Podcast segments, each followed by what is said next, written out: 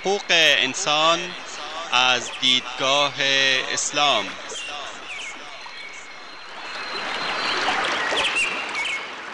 يا أيها الناس إنا خلقناكم من ذكر وأنثى وجعلناكم وجعلناكم شعوبا وقبائل لتعارفوا إن أكرمكم عند الله أتقاكم إن الله عليم خبير. ای انسان ها ما شما را از مرد و زنی به نام آدم و هوا آفریده ایم و شما را قوم قوم و قبیله قبیله نموده ایم تا همدیگر را بشناسید.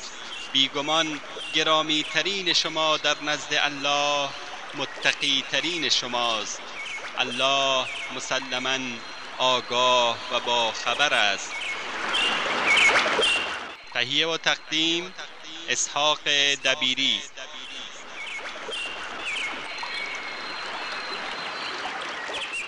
بسم الله الرحمن الرحیم الحمد لله وصلى الله وسلم على نبینا محمد و آله و صحبه و من والاه. أما بعد.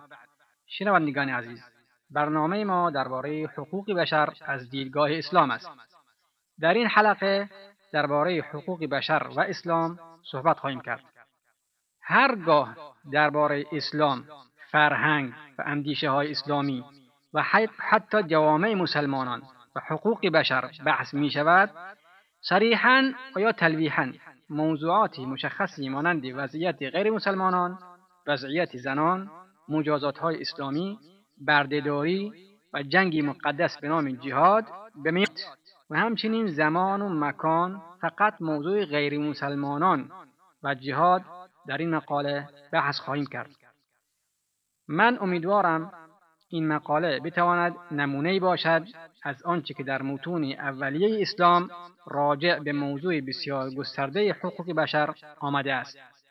خارج از دنیای اسلام جایی که نام معدبان دنیای پیشرفته را یدک می‌کشد باید توضیح داد که در متون سیاسی غرب معنای واژه بشر چیست. آیا مردم اسرائیل از فلسطینی ها بشرتر هستند؟ آیا لیاقت مردم آمریکا برای زندگی از مردم افغانستان و مردم عراق بیشتر است؟ اینها فقط دو مثال هستند که به نظر می رسد نقض حقوق بشر بیشتر قاعده و قانون است نه استثناء.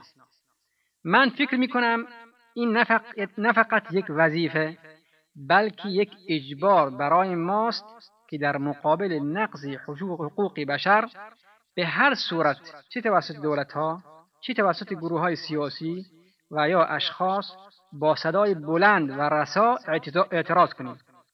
دفاع از حقوق بشر نباید به عنوان اسلحه سیاسی فقط علیه برخی کشورها استفاده شود و در مقابل نقض آن توسط برخی دیگر بیتفاوت باشیم.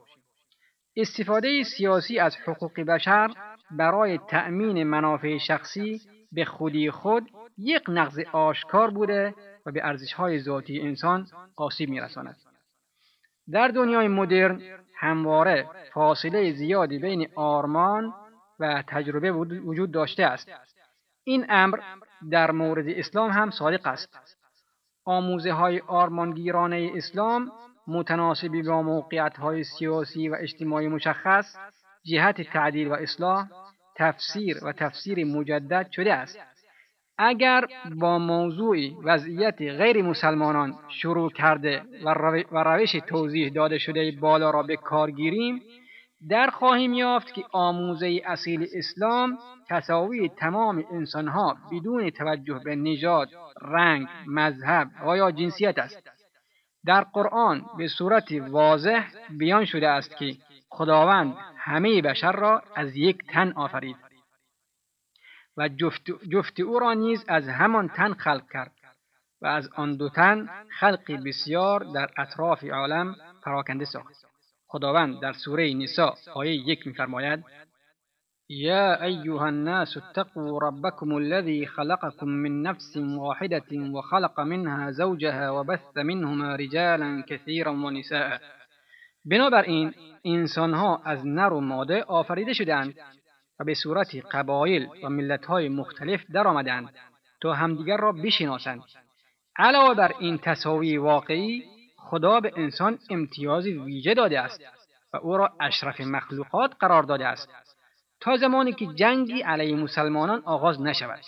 تصاوی مذهبهای مختلف در اسلام تضمین اساسی شده است که البته در این صورت نیز باید شرایط جنگی در نظر گرفته شود. این شرایط جنگی باید تنها به عنوان آموزه های دستیابی تجربی تاریخی فهمیده شوند.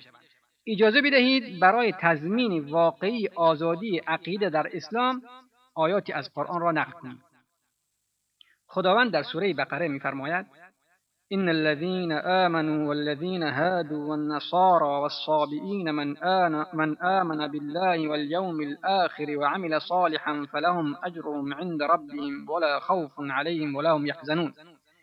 البته هر کس از گرایدگان به اسلام و فرقه یهودیان ستاره پرستان که صاحبین باشند و نصارا که به خدا و روز قیامت ایمان آورد و نیکوکار شود هرگز در دو جهان او را ترس از آنچه پیش آید و اندوهی بر آنچه از او فوت شود نخواهد بود. بار دیگر خداوند در سوره توبه میفرماید و این احد من المشرکین استجارك فاجره حتی یسمع کلام الله ثم ابلغه مأمنه. ای محمد اگر یکی از مشرکان و کافرانی که به شما دستور جنگ با آنان داده شده است از تو پناهندگی بطلبد او را پناه بده تا کلام خدا یعنی آیات قرآن را بشنود و از دین آگاه شود و راجعی بدان بیندیشد. اگر آین اسلام را پذیرفت از زمره شماست و اگر اسلام را نپذیرفت پس از آن او را به محل امن و معوا و منزل قوم خودش برساند تا از خطرات راه برهد. و بدون هیچ گونه اذیت و آزاری به میان اهل و عیالش برگردد. این پناه دادن بدان خاطر است که مشرکان مردمان نادان و ناآگاه از حقیقت اسلام هستند.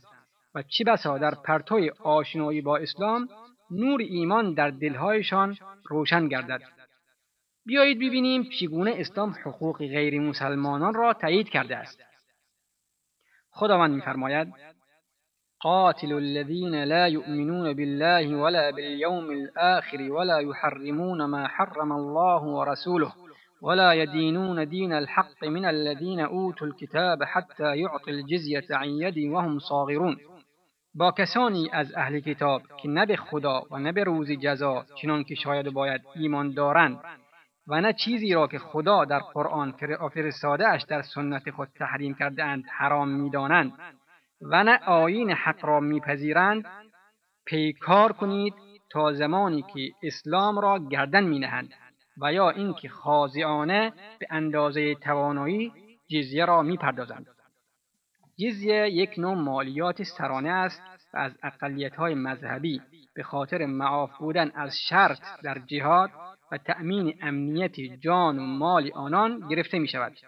مراد از جزیه مالیاتی است که از طرف حکومت اسلامی تعیین و از مردان بالغ و سالم و عاقل ثروتمند ثروتمند اهل کتاب به اندازه توانایی دریافت می شود نه افراد فلج و کور و بنده و فقیر و حقیر و نه از زنان و کودکان و راهبان گوچگیر حکومت اسلامی از اهل کتاب جزیه می‌گیرد و از مسلمانان خمس غنایم زکات مال فطریه وجوه کفارات و چیزهای دیگر در ضمن اهل کتاب را از جهاد معاف می کند و امنیت مالی و جانی آنان را تأمین می نماید و از امکانات کشور برخوردارشان می سازد.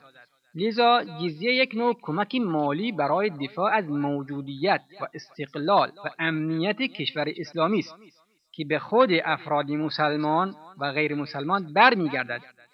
ناگفته نماند که هرگاه غیر مسلمانی در بلاد اسلام هستند و جزیه را به کشور اسلامی پرداخت می کنند و در هنگام مریضی یا فقیری یا توهیدستی یا پیری نتوانستند جزیه و مالیات را پرداخت کنند. بیت المال در کشور اسلامی هزینه آنها را تا زنده هستند به خود و فرزندان آنها که با او زندگی می کنند و از بلاد اسلام خارج نشده اند را پرداخت خواهد کرد تا اینکه دنیا را ودا گویند و یا از کشور اسلامی خارج شوند.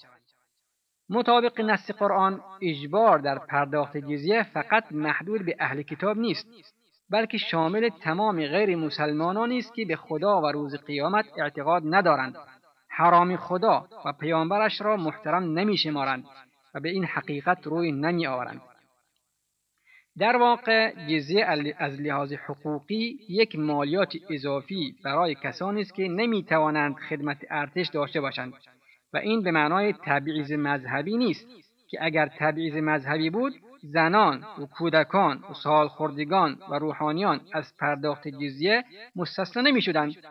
این استثناء قائل شدن به معنای آن است که هرگاه در یک کشور اسلامی چند مذهب وجود داشته باشد شهروندان از نظر خدمت ارتش با هم برابر باشند.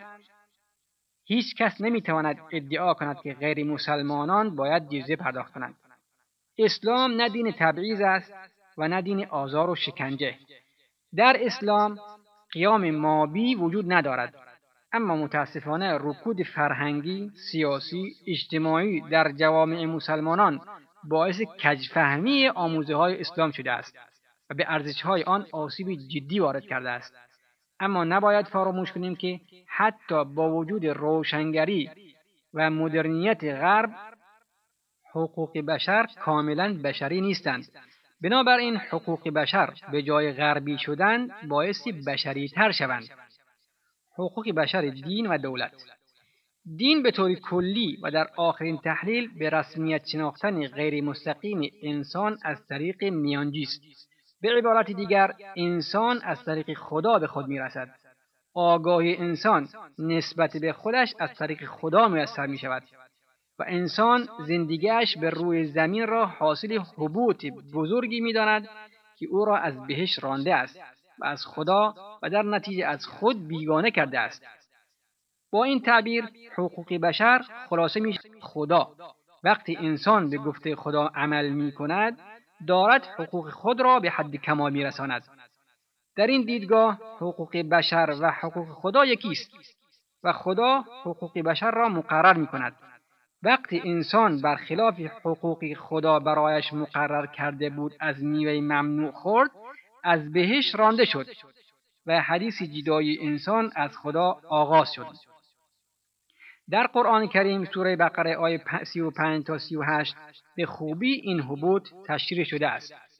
خداوند میفرماید وقلنا يا آدم اسكن أنت وزوجك الجنة وكلا منها رغدا حيث شئتما ولا تقربا هذه الشجرة فتكونا من الظالمين فأزلهما الشيطان عنها فأخرجهما مما كان فيه وقلنا اهبطوا بعضكم لبعض عدو. ولكم في الأرض مستقر ومتاع إلى حين.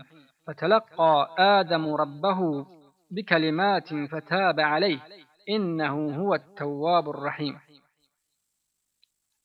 قلنا اهبطوا منها جميعا فإما يأتينكم مني هدى فمن تبع هداي فلا خوف عليهم ولا هم يحزنون. و گفتیم ای آدم تو با همسرت در بهشت سکونت کن و از نعمتهای فراوان و گوارای آن هرچی و هر جا که می‌خواهید خوش و آسوده بخورید. ولیکن به این درخت نزدیک نشوید و از آن مخورید که اگر چنین کنید از ستمگران خواهید شد.